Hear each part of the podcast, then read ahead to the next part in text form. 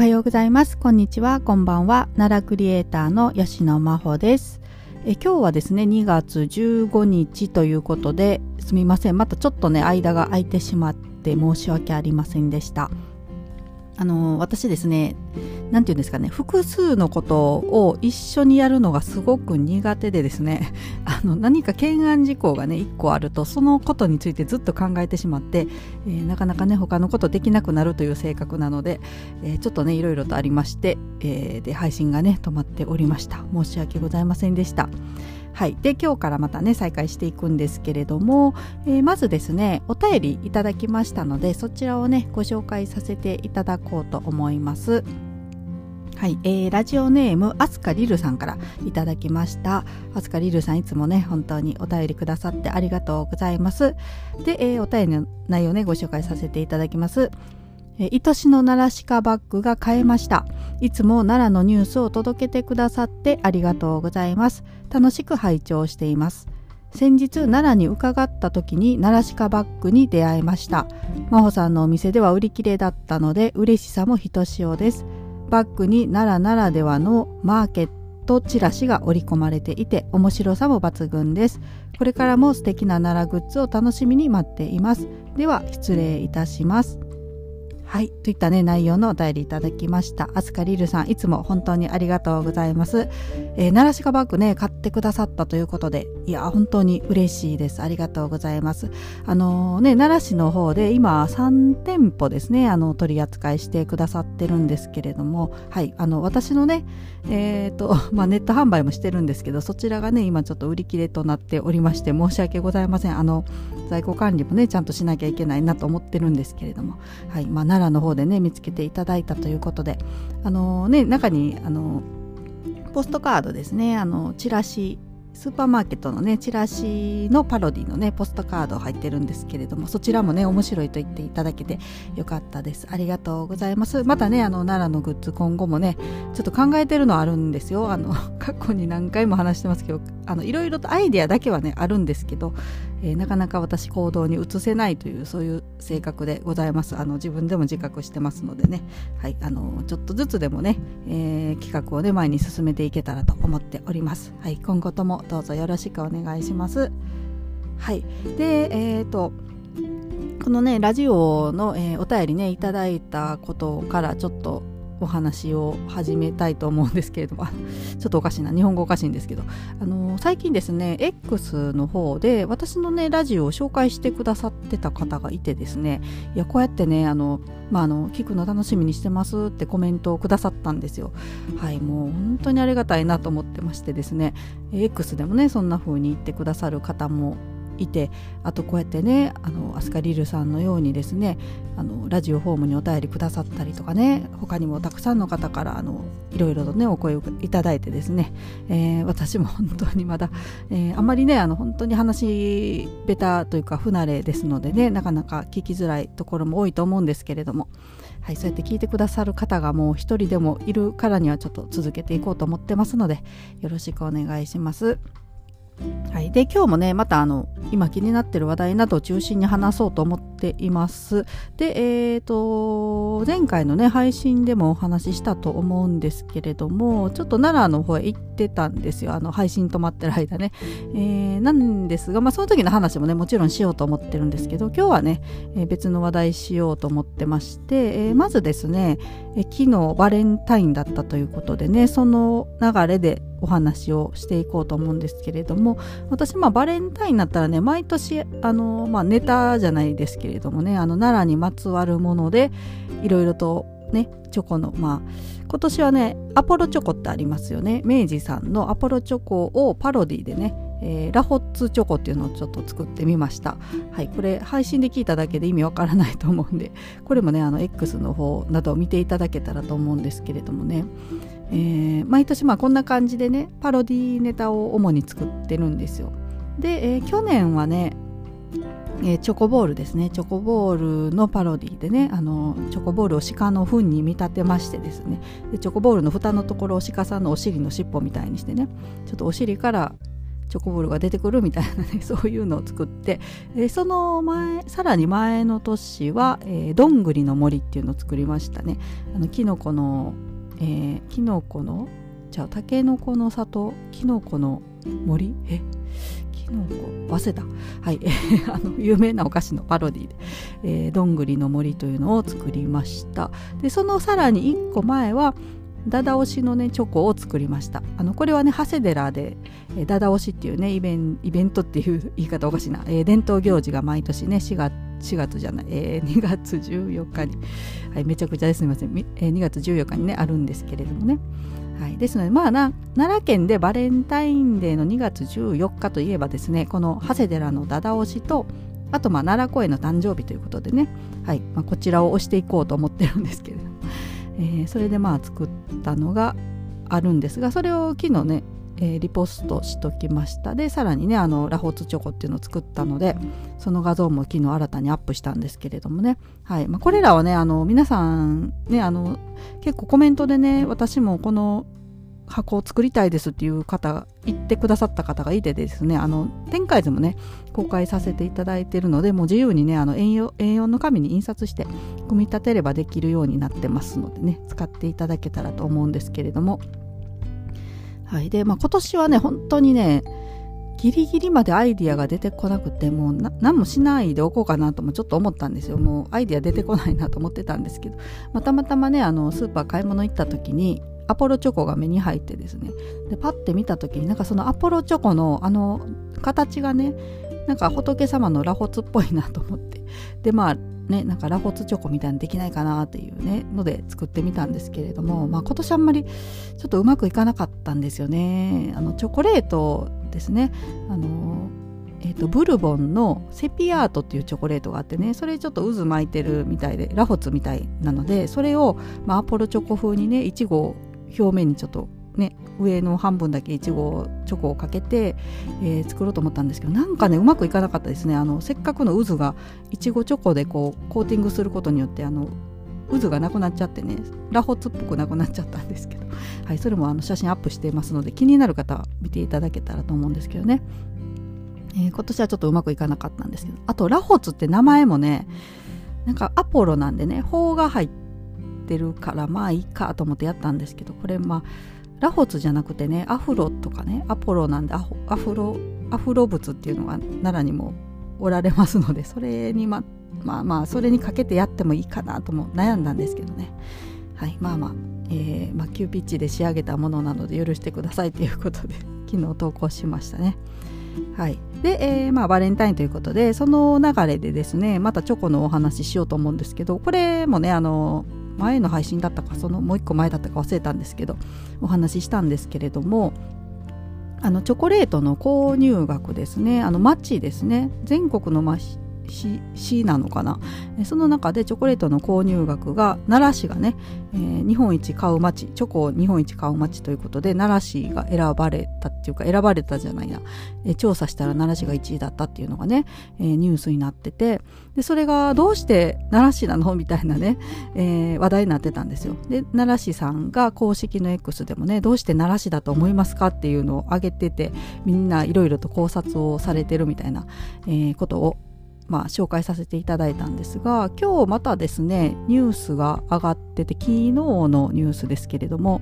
えー、テレ朝でそれがまあ取り上げられたみたいなんですよ。まあ、バレンタイン徹底調査チョコ日本一買う街はどこ調べた調べてみたら意外な結果がということでね、えー、ニュースでやったみたいです。でこのまあニュース記事にもねネットの記事にもなってるのでそれを朝から見てたんですよ。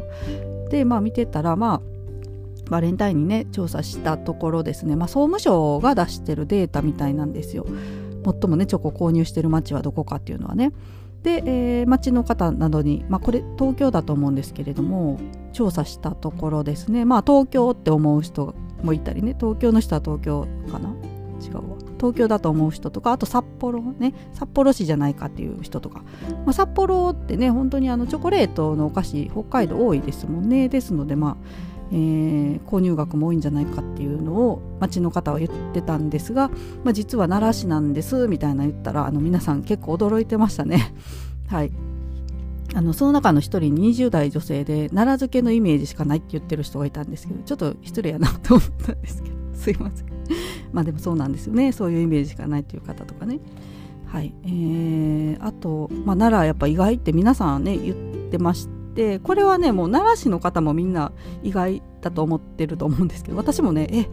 なんで奈良市かなって本当に思うんですよね。でまあ奈良市の、えーと、シティプロモーション係っていうところがあるみたいで秘書広報課シティプロモーション係の橋爪さんという方もインタビュー出られてたみたいなんですけど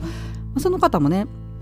なんでかなっていうその、まあ、会会社じゃない、えーと、奈良市の、えー、秘書秘書広報課の皆さんですかねでみんなで話し合ったけれどもやっぱり理由にはたどり着けなかったっていうことをねインタビューでもお話しされてたんですよ。で、えー、最後にねあのまあ専門家の方にじゃあちょっと聞いてみようということでね、えー、日本チョコレートココア協会っていうのがあるみたいでそこのえーと、藤田さん、えーと、藤田康子事務局長代理の方が、えーまあ、電話調査ですね、えー、で答えておられたんですけれどもその方曰くですね、まあ、古都奈良と言われているくらい歴史もありますし、えー、神社仏閣が多いところだと思うのでもともと神社にお供え物として和菓子の老舗が多いと、えー、昔から和菓、えー、お菓子ですね。ごめんなさい。お菓子を食べる文化が根付いていたと思うがそれが現代になってチョコレートを選んで食べているのではないかと。はい、こういったね、えー、考察を専門家の方がされているということでねこれ私朝からちょっとつぶやいてああなるほどそういうね、えー、理由もあるのかと思ったんですけどまあでもよくよく考えたらね、まあ、老舗の和菓子の店が多いから、まあ、お菓子昔から食べてたそれがまあチョコになったっていうことなんですけど、まあ、老舗の和菓子といえばね京都もかなり数多いですけど京都は多分ねランキングには入ってないんですよ。1位が奈良市2位が盛岡3位埼玉4位高知5位が岐阜っていうことなんですよ。でまあ、奈良市はね、えーと、9059円で1位で2位が8628円。で、えーとえー、5位が7000円と、ね、結構開きあるんですよね。でこれ札幌が、えー、前回の調査で札幌が1位だったのかな？それがもうあの5位にも入ってないということでこのねあの1回の調査でこんだけの期間でゴロッとランキングが入れ替わってて、えー、そういう点からも、まあ、老舗の和菓子が多いからチョコがね1位になったんじゃっていうのはおかしいんじゃないかっていうのもね、はい、確かにあの X でそういう意見もいただいていや私も確かにそうだなとよくよく考えればねうん、これ理由としてはちょっと弱いかなとは思うんですけどまあでもこういう風な考察は面白いなと思ったんですよね。はい、まさか自社仏閣からねそういうチョコレート文化につながってるっていう考察があるのかっていうのでね面白いなと思ったんですけど、まあ、私一つパッと思ったのがですねあの、まあ、奈良といえばねかき氷が今すごく熱いというか有名になってね全国から奈良にかき氷を食べに来られる方も多いんですけれどもそのかき氷のメニューでめちゃくちゃチョコつく使ってんじゃないか説を考えたんですけどどう思います？なんかあのチョコがけのねなんかありましたよねどこかのお店で全体にチョコがかかったやつとか。えー、あったと思うんですけれどもそういうのとかあと何ですかね理由本当に思い浮かばないんですけど 最近だとあのラムネにねチョコをかけたお土産物販売されてたりしますけどね。いやでもこれってね消費するのって奈良市の方が買うってことなんですかね？そうなると観光の方とかが多いと思うから。うーんちょっとやっぱ分かんないですね。はいこれ分かる方がいたら是非ともあの教えていただきたいんですけれども。はいまあ奈良市の方も分からないってねあの職員さんとかも分かんないって言ってることなので、ね、なかなか調査方法とかどういう感じでこれ調査するんでしょうかねはいまあ、ちょっとこれは謎が深まるばかりですけれどもまた何かしらね、えー、続報などありましたらですねこちらでお話もしたいと思います。はいで、えーと、あと最後これ最後の話題にしようと思うんですけれども、えーと、これも昨日のニュースですあの橿原ですね橿原市の国の史跡の古墳群の一部が焼けるっていうねニュースがありました。これね、えっと、昨日の午後ですね、橿原市で、えー、野焼きの火ですね野焼きよく外でね燃やしてはりますけどあれがもう火が燃え移って国の史跡に指定されている古墳群の一部が燃える火事がありましたっていうことですね。まあえー、焼けた場所の古墳を管理する橿原市は県を通じて文化庁に状況報告することにしていますっていうことなんですけれどもね。えー、とこれ新沢千塚古墳群が燃えたみたいですね。はいえーとまあ、枯れ草が燃えてるっていうことで近くに住む人から通報があってですね、まあ、30分後に消し止められたっていうことなんですけれども、まあ、古墳の表面とかね草や土などおよそ600平方メートルが焼けたっていうことで、まあ、原因がね近くで野焼きをしていたっていうことでそれがまあ燃え移ったみたいですね。はい、野焼きって確か今ねやったらダメじゃなかったでしたっけ、えー、私もね実家がえー、結構ね昔はあの庭でねいろんなもの燃やしてたんですけれどもなんかそれがね法律が変わったんだったかな。あの燃やしてたらすぐ消防の方が来るようになってねできなくなっちゃったっていうのを父がよく話してるんですけどね。あのもう燃やすのが一番いいのにとか言ってね 言ってるんですけど、はい、なんか法律変わったんだったと思うんですけれどもね。はい、っていうねそういうことがあったっていうことで。まああの古墳群本当にね草が生い茂ってますのでやっぱり一箇所ね火がつくとねはい。まあ、今だと燃えやすいですよね。枯れ草になってるとね余計燃えると思うんですけれども、まあ、気をつけなきゃいけないなと思うんですけどね。私もねちょっとごめんなさい。あの奈良の話題からも終わ離れるというか、えー、自分のね過去の思い出話話そうと思うんですけどあのうち実家がね一回燃えたことがあったんですよ。あの家は大丈夫だったんですけどそれもねあの私のおばあちゃんがね畑でこう野焼きをしてたんですよね。でそれを、まあ、放置して、えーまあ、家の中入って寝てたのかな忘れたけど、えー、放置してしまってたんですよ。じゃあそれがなんかねそれも草伝いか何かで家の方に、えー近まあ、火が近づいてきてですね。でまあえー、私の家の横にねプレハブ小屋みたいなのがあってそこでね父親がランを育ててたんですよ。春蘭にめっちゃハマってまして父がね。結構ね1鉢10万とかするようなランとかもあってねそれをまあプレハブのところだったと思うんですけど違ったかな？プレハブの前か。はい。まあランとか置いてあったんですよ。それがもう全部燃えたんですけどね。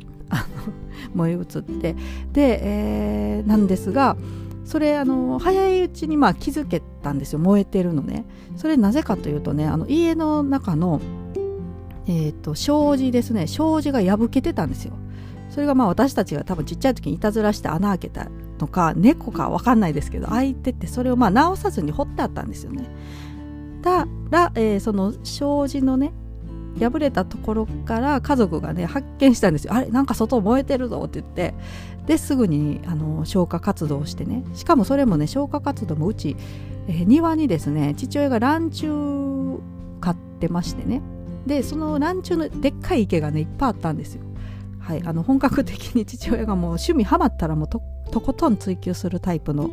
えー、父ですので、えー、ランチュの池をね庭に作っててそっから水をもうすぐ汲んであの消火活動できたのでなんとか家にはね火はつかなかったんですけど父が育ててたそのランの鉢がもう燃え全部ほぼ全滅しましたね、えー、なんですがその後ですねその、まあ、火事のおかげで降りた保険で父があのプレハブ小屋建てたんだ。はい思い出しました、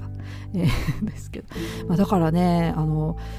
ね家のそんな障子破れてるってねあふすま？ふすま？障子？どっちだ？これ分かんなくなるんですよ。はいあの指でピッて開くやつ。どっちでしたっけ？障子でいいか。